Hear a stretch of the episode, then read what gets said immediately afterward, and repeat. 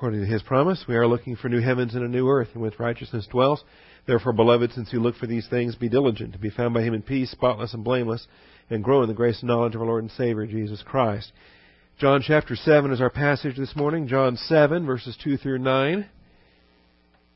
take a moment to get settled and relaxed, cell phones turned off, or to vibrate, or whatever you do with that. John chapter 7. Now the feast of the Jews, the feast of booths, was near. Therefore his brothers said to him, Leave here, and go into Judea, so that your disciples also may see your works which you are doing.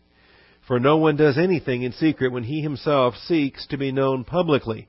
If you do these things, show yourself to the world, for not even his brothers were believing in him. So Jesus said to them, My time is not yet here, but your time is always opportune. The world cannot hate you, but it hates me because I testify of it that its deeds are evil. Go up to the feast yourselves. I do not go up to this feast because my time has not yet fully come. Having said these things to them, he stayed in Galilee. All right, we got a good start on this last week. I want to jump right back on it today, but it's uh, always amazing how uh, everybody's got an opinion and everybody thinks they know how uh, what you need to do. as far as uh, God's will for your life. And Jesus' brothers are no different. Let's take time for silent prayer and make sure each one of us has objectivity to the teaching of God's Word. Shall we pray?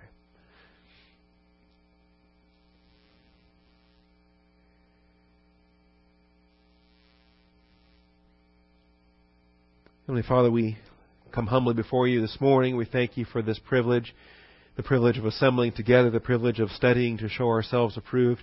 And Father, the, the privilege to receive an, an understanding of this truth, Father, that you uh, are so gracious to provide for us the Holy Spirit to guide us even to the deep things of God. Father, we thank you for this privilege, for this tremendous responsibility. Father, we're asking for you now this morning to hedge us about with your protection, uh, hinder those that may want to come in here and stir up trouble. Father, and allow our time to be used for the maximum glory of your Son, our Savior, Jesus Christ. For it is in His name that we pray. Amen. All right. From last week, we got as far as point four. So very quickly, just to run through these in case you weren't here to get them. The Feast of Booths was drawing near. We learned, we saw that out of verse 2.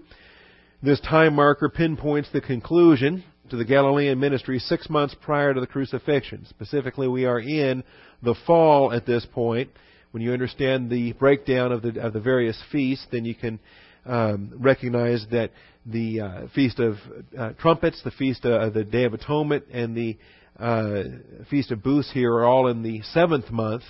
That is uh, the seventh liturgical month, as it were. And uh, Passover comes up around uh, in in the March or in the spring of the following year. So we're six months out from the cross.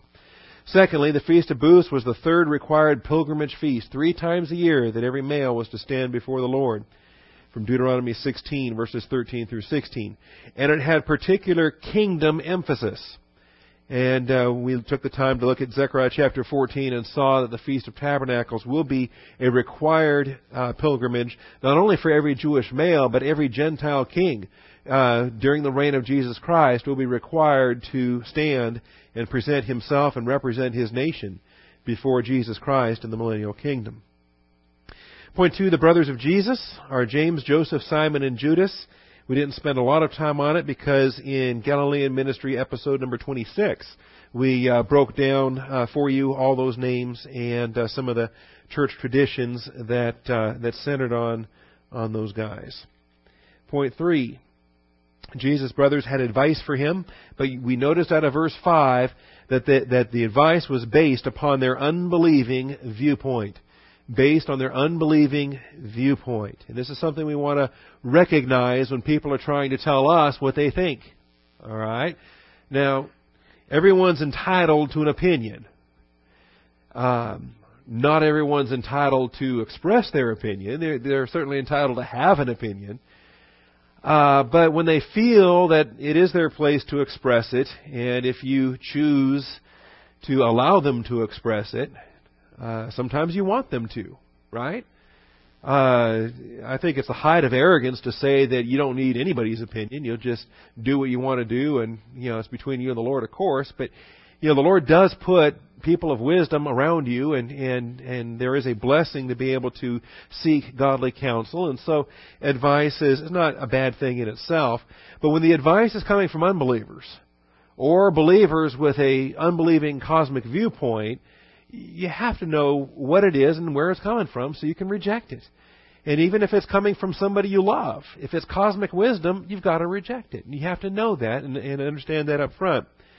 And we have the explanation in verse 5, and it's not a side trip, it is a explanation for their comments. The comments are made in verse 4, and then we have the explanatory, in verse 5, the explanatory for not even his brothers were believing in him. If you want to draw that out a little bit, you can say, For you see, they said this because not even his brothers were believing in him. The statement in verse 5 is explanatory for why they said the thing they said in verse 4. See, half the time when you're receiving advice from somebody, the first thing you're trying to figure out is, what are you saying that for? what's motivating that? You know, and then once you figure out what's motivating that, you have to be able to evaluate then, well, is it worth this advice or not? See. Well, in the case of unbelievers, the advice from unbelievers and how to uh, build a ministry, um, what do you expect? They're going to approach it from a world standpoint. It's going to be uh, like we have in, in many applications today. It's going to be market driven rather than obedience to the Holy Spirit. It's going to be Madison Avenue. It's going to be worldly methods. It's all going to be about demographics and research and marketing as opposed to faith obedience to the will of Jesus Christ as He guides and directs a local church. Their advice, plain and simple, under point four, we can gain some new ground here today. Their advice was for Jesus to abandon Galilee. To abandon Galilee. John 7 3. Therefore his brothers said to him, Leave here. Now there's lots of different ways you can say leave. In Greek, there's lots of ways you can say leave in English. right? There's friendly ways we can say goodbye to various folks. For instance, uh, you're all very uh, welcome and we're glad to have you here today. And as you depart, we will probably say something like, uh, peace be with you or keep your armor on or walk in grace and we'll see you again tonight. And, and we'll have a friendly um, message that lets you know, hey, come back and we'll look forward to you next time. Uh, chances are we're not going to dismiss you and say, get out of here, I never want to see you again. All right? That's a little bit more harsh, right? Now, the uh, just as in English and all languages, there's a, a variety of terms that can communicate different uh, different aspects and still say more or less the same thing. The idea in departing, going away, uh, abandoning, and really the uh, the aspect of metabino. Bino Bino is a basic uh, transportation type word for going somewhere. It does take a, a huge variety of, of uh, prepositions, uh, anabino, diabino, katabino, uh, all kinds of different prepositions. But in this case, meta bino. And a meta is a uh, change. A meta, if you think metamorphosis, all right, that might fix in your mind. A caterpillar metamorphosizes into the butterfly. All right, so if you think meta in terms of a change, then the idea is is that this is not just a go away. This is a permanently go away. This is change your address, right? We want a permanent change of address here. You're going to file the post office. You're no longer going to be a Galilean ministry. You need to get to the big time. You need to get to Jerusalem. And so uh, we have an interesting word study there that if you want to pursue that, I didn't. Uh, we can pull it up here. I didn't. Uh, some of these are, are highly interesting to uh, to a language geek, and then others are edifying to other folks. it just kind of depends on uh, some of the interesting uh, context in which the term can be applied.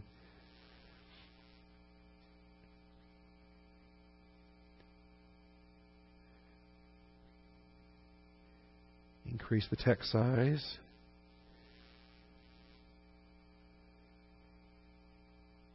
And so the uh, the imperative in verse three we have apon un prosaton hoiadelphoi u. Uh, therefore, his brothers were saying to him, and then metabithi, right here, metabithi. That's your imperative from metabino. Right there. Your imperative from metabino. And a word study on metabino. This is from the BDAG lexicon, meta plus bino. A term that goes all the way back to Homer, so some of the earliest Greek literature we have available to us. Uh, fairly well known term then, going all the way back to Homer. Examples not only in the New Testament, um, examples in secular or profane Greek uh, Greek authors used of persons in a geographic change, used uh, specifically as a change of one's residence or a move. There's a difference between leaving and leaving, right? I can leave church or I can leave town. The idea of leaving church, meaning, you know, I'm going home, I'm going to work, or I'm going somewhere else, but I'm coming back. If I'm leaving town, then it's a permanent departure. It's a permanent change of residence, and that's uh, the uh, the flavor here that we can uh, we can read into what the brothers are really telling them because they don't just say you know go up there once. They say make a permanent move. That's where your ministry is going to take off. And so some of these uh, uh, Diogenes Laertius right there, um, some of these other papyri, Josephus in the uh, the Jewish wars have some examples. Uh, the the uh, martyrdom of Polycarp has that example. Neat example of this is that uh, we now have it available in the in the Greek and the English. And as those who were searching for him persisted, he moved to another farm. Right? If they're looking for you because they want to put you to death, you might have to do some of this. You might have to relocate. You might have to move to another farm. Immediately those searching for him arrived, and not finding him, they seized two slave boys, one of whom confessed under torture, for it was really impossible for him to remain hidden, since the very persons who betrayed him were people of his own household. You know, if you're going to hide, make sure the one betraying you isn't in on where you're hiding, or it's uh, there's really no point. Anyway, our term uh, metabino is uh, is right there where he moved to a heteron agridion, another farm. All right, so this kind of gives you a little sense or flavor for the term. Um, Josephus and the Antiquities of the Jews, where uh, the moving is from uh, Babylon to Shushan. This is in some of the uh, traditions uh, surrounding Esther that Josephus recorded. And so uh, Esther came to his royal palace. He set a diadem on her head, and thus was Esther married without making known to the king what nation she was derived from. Her uncle also removed, Metabino, from Babylon to Shushan, and dwelt there, being every day about the palace, and inquiring how the damsel did, for he loved her as though she had been his own daughter. We're familiar with the story of Esther. It's a biblical story. This, though, is Josephus' record of the uh, of the legend. All right. Thought there had been another one, but we can avoid Maccabees. Um, so far as that goes. All right. Ah, there's a rhetorical use of metabino. A rhetorical use meaning that you are engaged in oratory, you're speaking on a particular subject, and then when it's time to move on to the next subject, you metabino to the next subject. So, I am going to move on to the next subject and uh, metabino in illustration of what that was just talking about. All right, so their advice was for him to abandon Galilee. Subpoint A. In comparison with the great public exposure Judea offered, Galilee could only offer obscurity. In comparison with the great public exposure Judea offered, Galilee could only offer obscurity. This was their reasoning. They're really uh, bothered by the term uh, secret and, and excited about the term publicly in verse 4. No one who does anything in secret uh, when he himself seeks to be known publicly. If you do these things, show yourself to the cosmos, show yourself to the world. So this is the comparison obscurity versus publicity.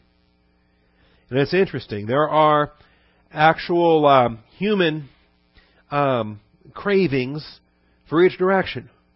Some people crave the publicity, they thrive on it. If they don't get enough of it, it's like a drug. They need more. It's probably half of the scandal-driven culture we live in, and, and half of what you know, Britney Spears and all these other Paris Hilton and, and types. They're just craving the publicity haven't been, haven't made headlines in three days now. Oh my goodness, let's do something else outrageous so that we can uh, uh, have the publicity. Other people, though, crave the obscurity. They absolutely want to remain as obscure as, as humanly possible. And you can have actually inordinate uh, lust desires in either capacity. The the issue is not what are we seeking, in what capacity is the Father placing us. If He's putting us in a high profile position because He wants us to maintain a witness in that position, we can't run from that, or we shouldn't. But if He wants to keep us in an obscure location for His plans and purposes, then we have no right to try to seek the greater publicity than He has assigned to us. So you can go, you can go wrong either direction. All right. I find it interesting where he says, Leave here and go into Judea so that your disciples, so that your disciples may see your works. Now, are they talking about Peter and James and John and those guys? No. Those guys are here. And, I find it interesting because here's Jesus and he's got these disciples. Now, admittedly, he had massive numbers back when he was feeding 5,000 and feeding 4,000 all that. It has dropped like a rock. See? And maybe that's part of what's motivating these guys because they're thinking, you know, six months ago, back at the last Passover season, man, crowds were all over the place. Now you're dwindling. So maybe they're just trying to rejuvenate things to say, you know what, this will kickstart it. Get down there to Jerusalem. And then your disciples may see your works. Uh, you wonder, were they assuming that he had other disciples there in Jerusalem? We know he had some. In fact, the ones that he had there were not, he didn't entrust himself to them. I'm going to, I'll give you those points here in a moment. But there were those in Jerusalem who wanted to be his followers. They obviously didn't want it badly enough to move to Galilee. They hadn't been following him for the last two years in this Galilean ministry. But they're ready to follow him so long as he comes to their location. Okay? And they're ready to be his supporters. And I find that to be interesting as well. So, um, you know, folks, especially if they're unbelievers, they've got these weird ideas about what what preachers need to do to get new members. See, got cousins. My wife has cousins in different places, and and uh, you know, it's just a topic of conversation. And I don't blame them. What are they? What are they supposed to think? You know, uh, we get together for holidays or once a year, twice a year, whatever it is. Like, hey, how you doing? How's your family? How's your church? Got any new members? Just kind of, you know, whatever. How big's your church? You know, and if if you're not, you know, 30% larger than you were last year, well, what are you doing wrong? And uh, hey, you know, somebody's moving to town. I told them they need to go to your church. That's fine, but we're not, and, and this bugs them. I'm not actively scrounging to bring people in here. See, I'm just actively scrounging trying to feed the people that are here. All right? And if the Lord brings more, then I'll have to feed more. See? Anyway, the uh, Galilee could only offer obscurity, and if the God has called you to obscurity, though, that's okay. You know, years and years ago, first time I ever read the biography on Charles Spurgeon, I said, you know what? I want to have, I would love not that I have my preference or anything, but I would love to have a ministry like Spurgeon. But not Charles Spurgeon, his grandfather. See, Charles was a pastor, his father was a pastor, his grandfather was a pastor. Uh, Charles had twin sons, they both became pastors. But the grandfather, actually, ministered for some 60 years in a tiny little country church, little parish, total obscurity. I was thinking, you know, I could do that. Yeah. Keep me obscure for 60 years. As long as I get to teach the Bible. You know? If I don't get to teach the Bible, then I might as well assume room temperature. There's no point in living if you can't teach the Bible. All right. Now under this. 7.1. No one works a thing in secret. In crypto. Dative uh, masculine singular here from kryptos. Number 2927. No one works a thing in secret. Kryptos.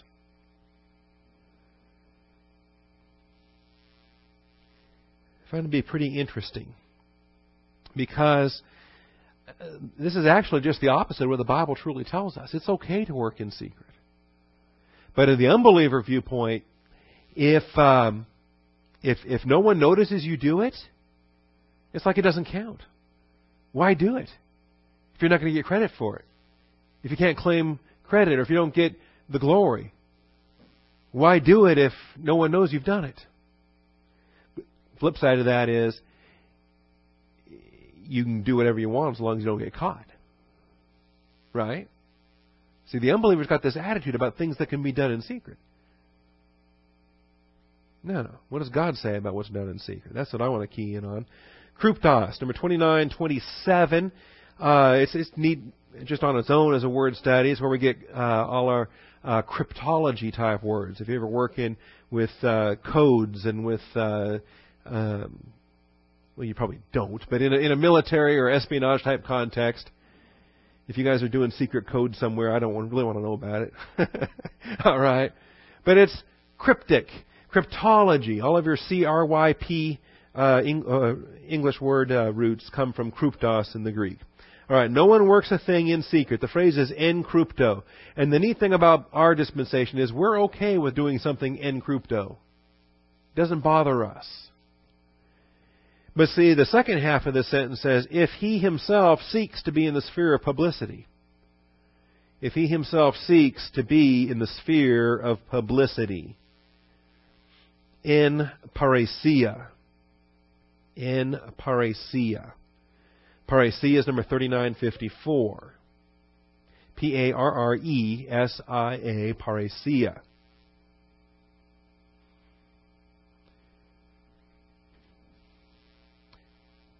No one does anything in crypto when he himself seeks to be, when he himself is desiring, lusting after, to um, exist in a sphere of publicity. Parrhesia, 3954. I'll put it back up here for you.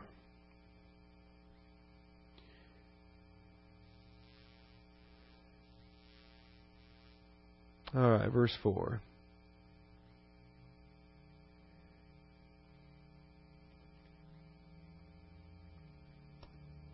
There we go.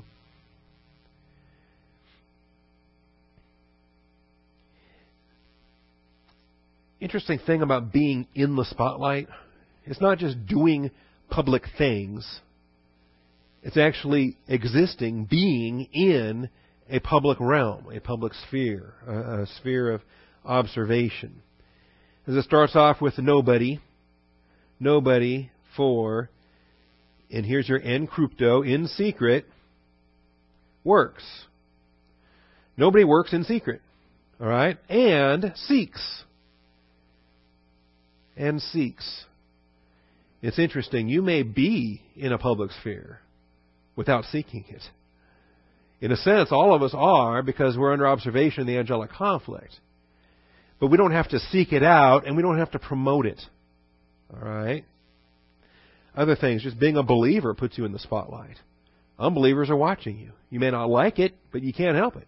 You have the testimony of your life before you ever open your mouth in the testimony of your words. Again, though, that's just a natural public view, not something that you seek for yourself. So seeking is the verb there. Uh, himself, en parrhesia, and then enai is the infinitive of to be. So if you want to occupy a realm of en parrhesia, a realm of in public, in publicity, You can do that. You can pursue that. But it's human effort doing that. All right? Human effort doing that. We don't truly have to seek that out ourselves. He assigns us plenty just in the angelic conflict for what it is. All right, parrhesia, number 3954. Um, in this context where we have a clear antonym, we have a clear contrast between secret and uh, between kryptos and, and. The context there really sets the limits of our translation. There are other contexts, though, where parrhesia um, can have other understandings, including uh, boldness or confidence. In which case, we're not contrasting parrhesia with secret. We're we're uh, contrasting parrhesia with timidity, for example. Uh, Timothy had struggles with timidity as we uh, read between the lines a little bit and find some of the warnings Paul gave about not being too timid, that we have a spirit of, uh, that God did not give us a spirit of timidity. See? We should have confidence. We should be able to stand with confidence in the Word of God in which we stand. But in this application, since parrhesia is described as the contrast to kryptos, uh, I think a better term besides confidence then would be publicity, openness, public view, a sphere of publicity, the opposite of secret. The Sermon on the Mount, point three, the Sermon on the Mount established the benefits of ministering in secret. As I said a moment ago, it's okay to minister in secret. Matthew chapter 6 and verse 4.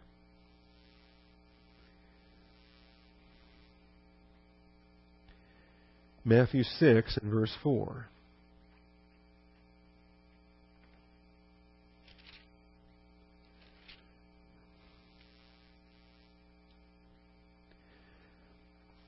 And actually, you could add, beyond verse 4, you could add to uh, a couple of other applications here. This one is just the first of three. When you give to the poor, do not sound a trumpet before you, as the hypocrites do in the synagogues and the streets, so that they may be honored by men. And see, that's the motivation. They want the publicity. They want men to be impressed with what they're doing. Truly I say to you, they have the receipt for their reward. They have their reward in full. Nothing is rewardable at that point because you did it for the wrong motivation. The only reward you're going to get is the, is the uh, impressing of human beings that you tried to do. And uh, you accomplished what you wanted, you impressed some human beings. So enjoy your reward. That's all you're getting. But when you give to the poor, do not let your left hand know what your right hand is doing. That's pretty secret. How secret do I have to be? Well, it's pretty secret if your left hand doesn't even know what your right hand is doing. So that your giving will be en crypto, the identical term, the identical phrase, en crypto. Your giving will be en crypto, and but here's the, the, the joy of it all. Your Father who sees en crypto will reward you. See, so it's okay to do things en crypto because your Father, God the Heavenly Father, is permanently, continuously, eternally monitoring the en crypto realm. And so if you're feeling left out or feeling like, oh, no one's noticing, no one cares, no, God's noticing. He sees the secret things. We're supposed to keep ourselves in the secret counsel of, the God, of God Most High. All right. Beyond giving. This is just one out of three illustrations. There are others. So the idea being is uh, if uh, if if the Lord leads you to uh, donate the the five hundred thousand dollars that we want to build the facility, don't blow the trumpet. Just write the check, and only you and the Lord and the treasurer will know. as far as that goes. All right. When you pray, it's not just giving either. When you pray, you're not to be like the hypocrites. They love to stand and pray in the synagogues on the street corners so that they may be seen by men. There again, if your motivation is to impress people with how holy you are, and have people go, wow, that guy can pray. Well, that's your reward then, if that's your motivation. When you pray, go into your inner room. If you're one of those King James only fanatics, you have to go into your closet. I don't want to see any King James people coming out of their closet. All right. And uh, pray to your Father who's in secret. Your Father who sees what is done in secret will reward you.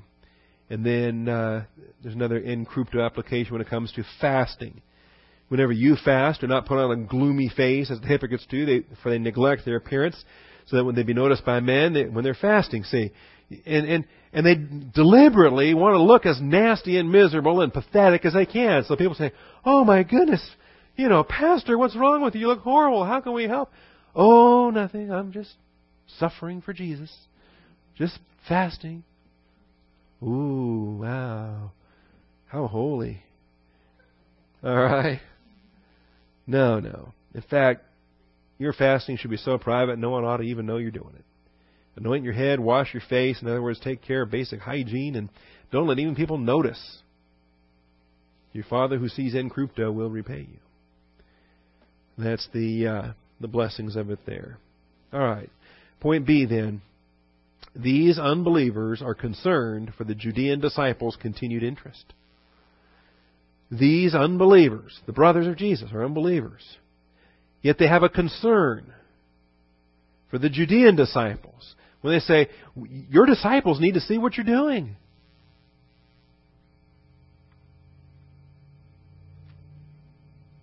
They were concerned for the Judean disciples' continued interest.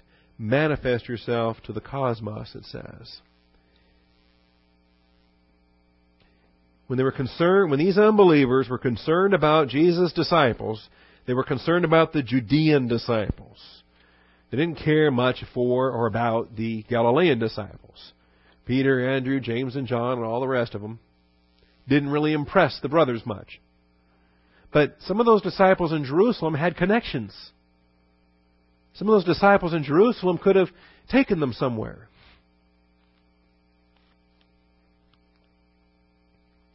I have to wonder. I pondered, and I'm going to keep pondering.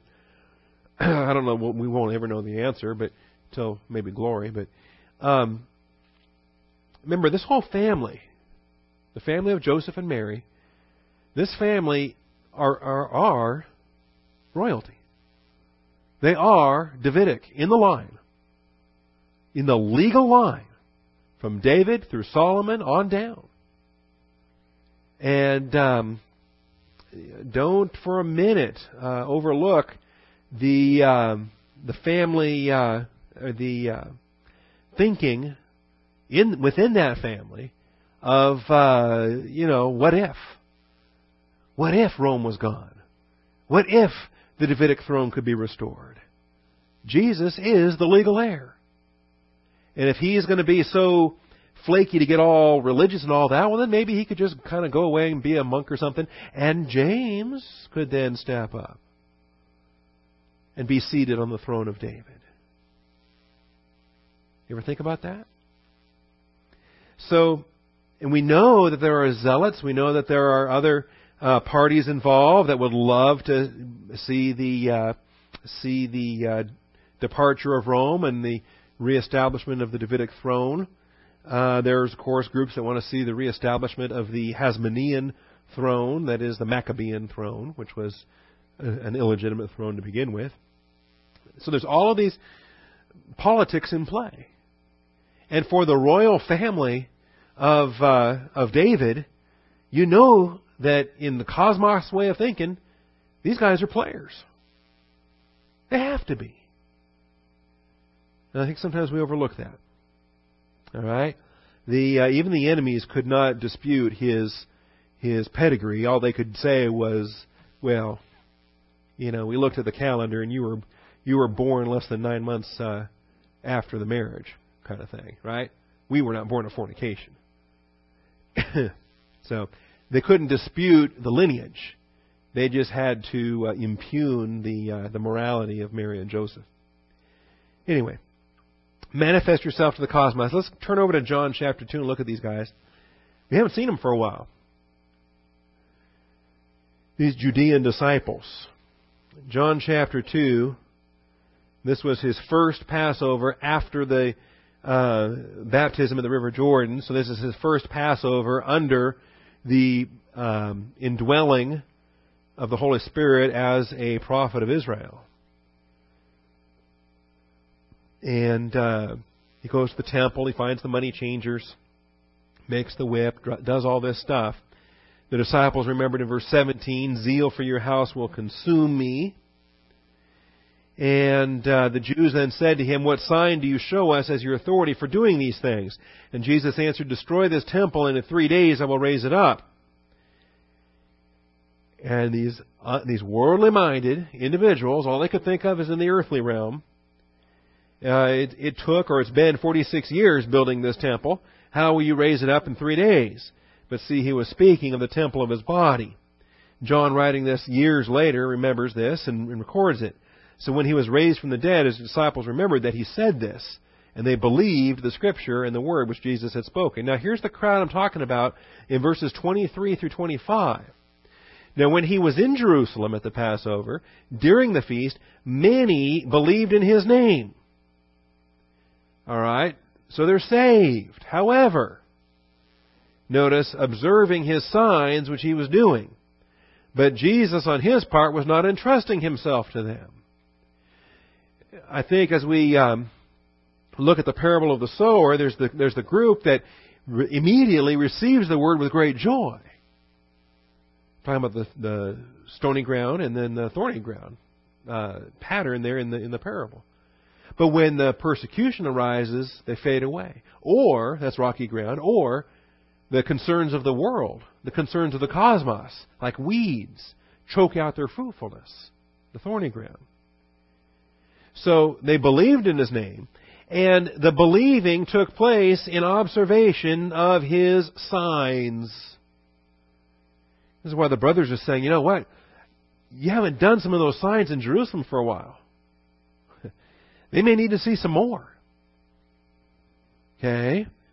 See, if your approach to Christianity is based on experiences and, and pep rallies and rah rah, keep the excitement going, well, you can build a following with that kind of effort.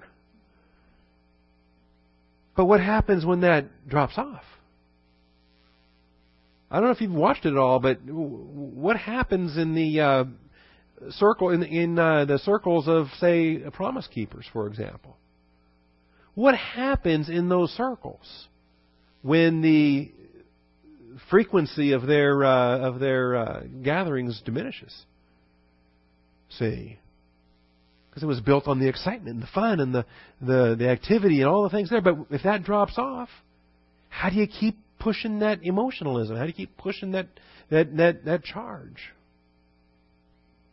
So they're observing the signs, and this is what the brothers are concerned about. You need to get back down there to Jerusalem. You need to do some more of those signs. They need to behold, as we read in John 7 3, that your disciples may behold or see your works which you are doing. But Jesus, on his part, was not entrusting himself to them. Why? For he knew all men. He was not making use of omniscience at this point. He'd laid aside those privileges, Philippians chapter 2. But as a prophet, a spirit indwelled Old Testament prophet, he had the insight here that uh, Ezekiel and Daniel and Isaiah and all the other Old Testament prophets enjoyed. Verse 25, because he did not need anyone to testify concerning man, for he himself knew what was in man. Again, the blessing of prophetic insight that uh, goes with that kind of ministry. All right, manifest yourself to the cosmos. Interestingly enough. All right, point five then. Jesus rebuffed his brothers and highlighted the difference between him and them. Jesus rebuffed his brothers and highlighted the difference between him and them. I think it's a remarkable pattern for us to follow.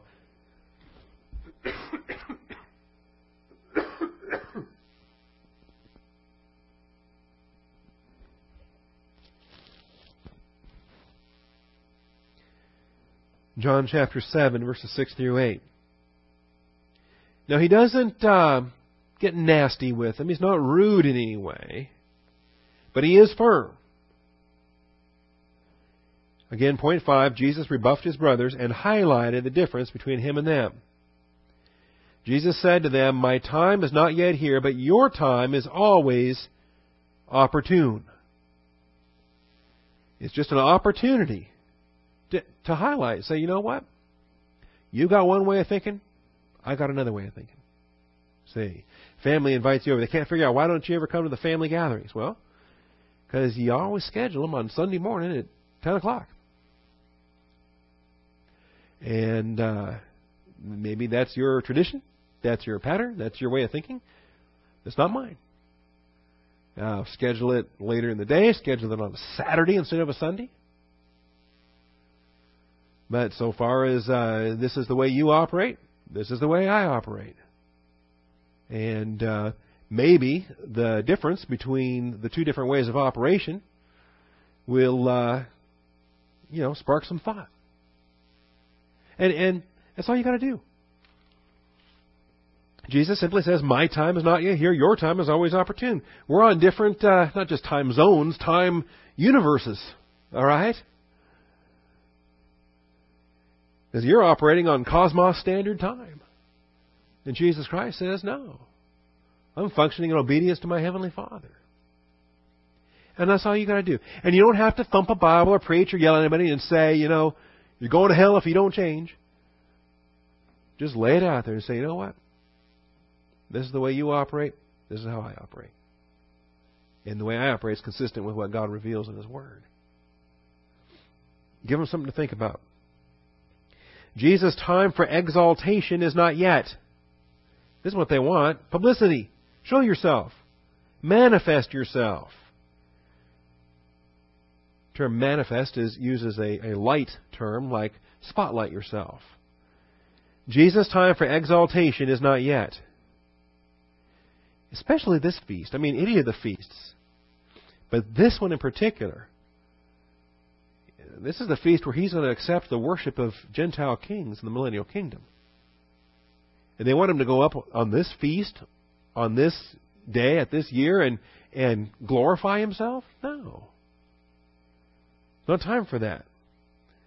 He's got crosswork to do before he can ever accept the crown from his father and then begin to accept the glory from the Gentile kings. Jesus' time for exaltation is not yet. Remember, what are we commanded to do? Humble ourselves. That's what we're told to do when the proper time comes, the Father will exalt us. And it doesn't say, humble yourself now and exalt yourself later. Humble yourself. God will exalt you at the proper time. It's never time to exalt yourself, unless you're an unbeliever. And then it's always time to exalt yourself. That's, that's what time it is. Unbelievers can always exalt themselves. Because, as I mentioned, Cosmos Standard Time is always self exaltation mode. All right? It's like some people don't even need, uh, you know, there's things they like doing. They don't even need an excuse, but they like to find them, right? That's what was that country song? It's uh, it's five o'clock somewhere. Okay, right? So that means you can go hit the bar or whatever, down a cold one because it's five o'clock somewhere. All right. For the that's a world. It's, it's a beautiful illustration. I don't even know whose song it is. It doesn't matter. It's a beautiful illustration that, you know what? Cosmos time, it's always time. Always time for self exaltation. Because that's the mode of the cosmos. The, the God of this cosmos has already arranged it as such with his five I wills. And so you draw the contrast. Notice he goes on, your time is always opportune. And let me also point out, by the way, since uh, We've got this here in verse 6. There's a couple different terms for time. and this is the uh, there's chronos, where you just have chronology, the, the record of time, but then there's kairos, which is the proper time, the fitting time, the uh, perfect timing. And he says the kairos, my kairos, does not yet exist, has not yet been brought into existence. But your kairos always is hetoimos, prepared, fitting, appropriate, suited. Okay? You ever say something? Maybe you're saying the right thing, but it's at the wrong time. Okay? That's like the story of my life. Right? I'm Pastor Bob say the wrong thing at the wrong time boldly. That's me. Okay? Legendary. But as far as the cosmos is concerned, it's always the right time to be cos- cosmically thinking.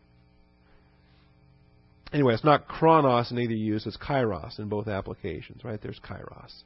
K A I R O S. Jesus has a kairos, the world has a kairos. For the moment, it's the world's kairos until such time as this cosmos passes away. Then it's the Lord's. Then it's the Lord's opportune time. Unbelievers cannot be the object of cosmos hatred. Unbelievers cannot be the object of cosmos hatred. Now you might dispute this, but the testimony is here, and it's consistent. Not only is it consistent in John 7, but we have agreement in John 15, we have agreement in 1 John 4. Unbelievers cannot be the object of cosmos hatred. He says, uh, the cosmos cannot hate you. Cannot hate you. The cosmos cannot hate you, but it hates me. In part, I think folks that want to split hairs and dispute that verse um, do so on the basis of really an undeveloped doctrine of hate.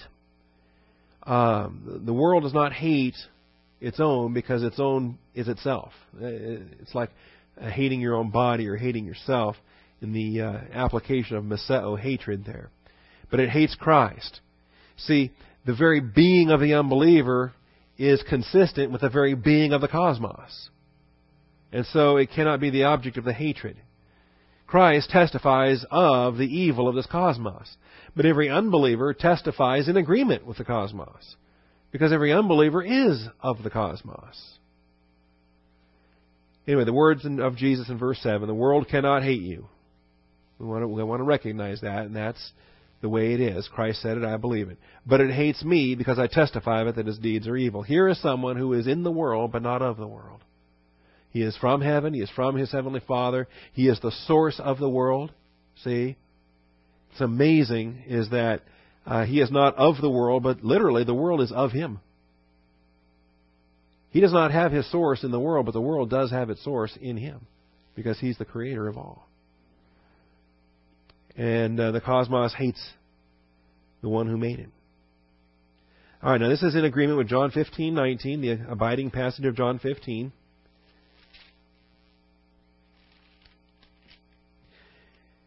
Verse 18 says, If the world hates you, and it does, first class, known to be true, you know that it has hated me before it hated you. Any hatred that the cosmos brings to bear against a uh, member of the royal family of God, against you and against I, is because we're in Christ. It's nothing personal. The world doesn't hate you because of you. The world hates you because of Jesus. And you're in Christ. If, and you're not, but if you were of the world, the world would love its own. The cosmos loves the cosmos. The selfish nature of the cosmos but because you're not of the world, but I chose you out of the world. Because of this, the world hates you. You now belong to Christ. You've been transferred from the domain of darkness to the kingdom of His beloved Son. You're now the object of that hatred because you're in the one that uh, the world hates more than anything else. That's consistent with 1 John chapter 4.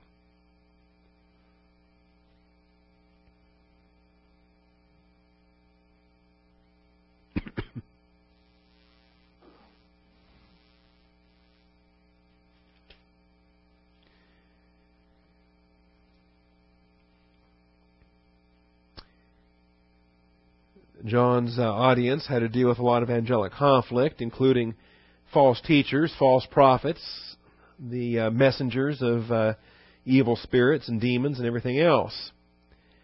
You are from God, little children, says in verse 4, and have overcome them, because greater is He who is in you than He who is in the cosmos. You and I have, excuse me,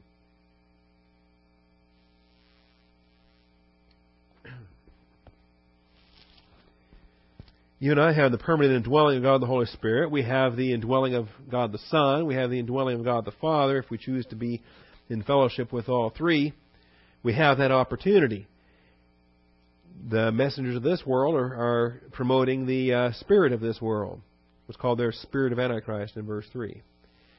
Verse uh, 5 They are from the cosmos, therefore they speak as from the cosmos. See. It's their native language. It's where they're from. See, waitress at Pluckers the other night speaks a real fluent Spanish. Well, guess what? She's from Spain. All right?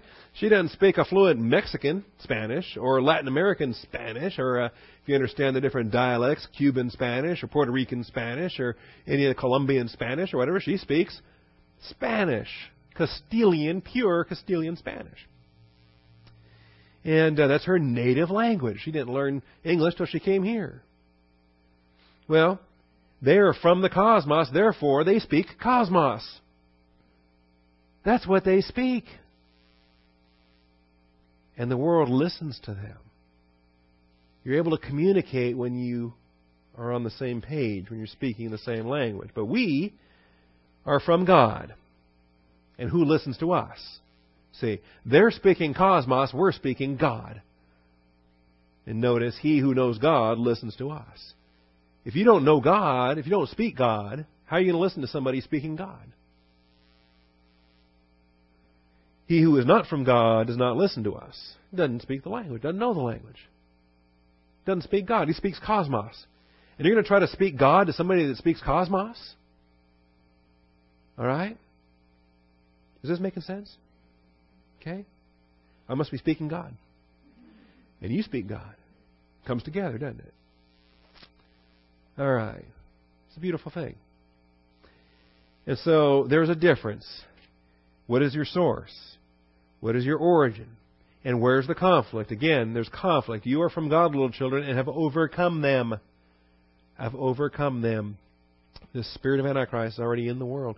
You know, the thing about it, everybody gets excited. They want to read these books on prophecy and say, ooh, who's, who's going to be the Antichrist? Or who's Antichrist? Is he alive today? See. How are we going to live? What, what if we have to take this mark of the beast and, and all this other stuff? People get scared. All right? Well, if you have a dispensational understanding, you know we're not even going to be here. If there's other things that are kind of forerunners of that, that lead into that, we can have some relaxed attitude about that too far as that goes. But you know, what do you expect? Is the direction this world's going, right? And uh, all this other stuff, as if, as if, uh, you know, ooh, what if a certain person actually gets elected president? She who shall remain nameless, or anyone doesn't matter. Her or him or the other him or another him doesn't matter. As far as Antichrist is concerned. Antichrist is a little horn until permitted, until the restraint is lifted and permitted to grow. It's not going to happen while the church is still here. I'm not worried about the uh, Antichrist that's coming. What about the Antichrist that's already here? And so um, that's verse 3 here in 1 John 4. Every spirit that does not confess Jesus is not from God. This is the spirit of the Antichrist, of which you've heard that it is coming, and now it is already in the cosmos. The spirit of Antichrist has been at work since this book was written in before. Non disciple believers, I'll give you some a couple of sub, sub points and we're done. But under the, the principle that unbelievers cannot be the object of cosmos hatred, I will point out that non disciple believers, even though they could be the object of hatred, they do not typically draw such hatred either. Normally, they could be an object of hatred because they're in Christ, but since they're not disciples, a lot of times the cosmos gives them a pass. Particularly if, through a friendship snare, that can keep that disciple enslaved. And this is what James 4 4 is about. Friendship with the cosmos is hostility towards God. We're told not to be friends with this cosmos. And so the cosmos, of course, hates believers Unless, of course, it finds that a friendship snare can get their eyes off the Lord. In which case, it's still a hatred, but it's a hatred by devious means through the friendship snare. So non disciple believers do not typically draw such hatred either. However, faithful believers, faithful believers who communicate divine viewpoint will always draw such hatred. Always. The cosmos will hate when the testimony highlights their evil. Faithful believers who communicate divine viewpoint will always draw such hatred. Pick any sin in the book. Practitioners of that sin are not fond of faithful preachers who preach what the book says.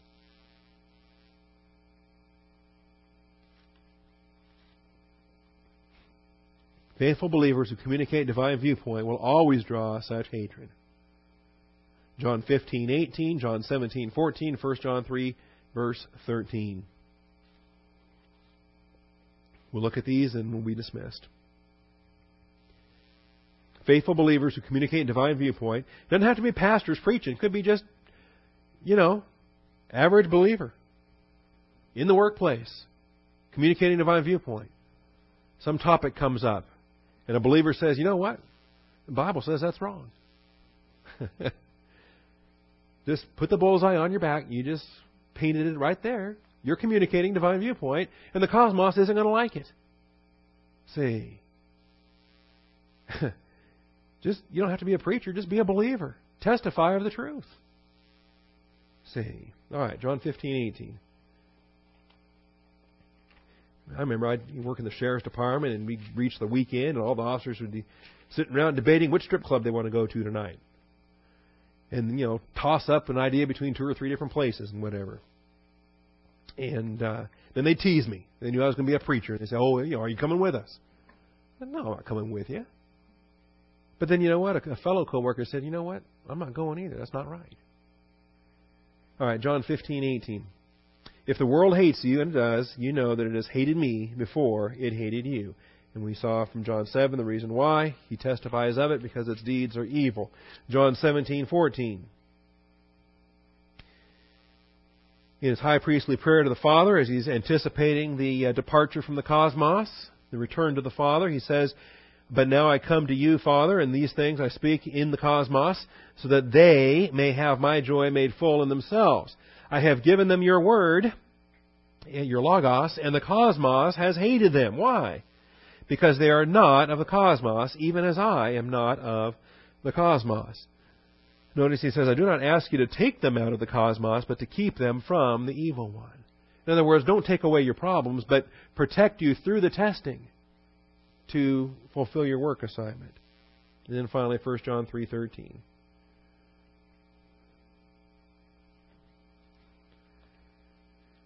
Do not be surprised. Don't be shocked. Like that lieutenant in Casablanca right? I'm shocked, shocked that there's gambling going on in here, right? And then they hand him his cut. He says, "Oh, thank you," right? I'm shocked, shocked. There's gambling going on in here. Oh, thank you. All right. Do not be surprised, brethren, if the world hates you. We know that we have passed out of death into life. So we're the object of the hatred. Because we love the brethren. He who does not love abides in death. Faithful believers who communicate divine viewpoint will always draw such hatred. All right. That's episode 54. Jesus rejects brother's advice. Next week we'll return for episodes 55 and 56. 55 is the Galilee departure and the Samaritan rejection. So the Samaritan village doesn't want to sell him any food, and uh, James and John, the sons of thunder, want to just bring in the artillery, nuke the place, and uh, be done with it. But then the cost of discipleship, about putting your hand to the plow and looking back. We'll have to examine the uh, passages there. Anyway, we'll be in Luke chapter 9 next week and a couple of places in Matthew as we wrap up the Galilean ministry with episodes 55 and 56. Thank you, Father, for the truth of your word. Thank you for this day. Thank you for hedging us about and for allowing this class to proceed in its entirety, both uh, because you kept us from having a a disruption, an interruption, and also, Father, you kept my voice clear. I thank you for that. In Jesus Christ's name, amen.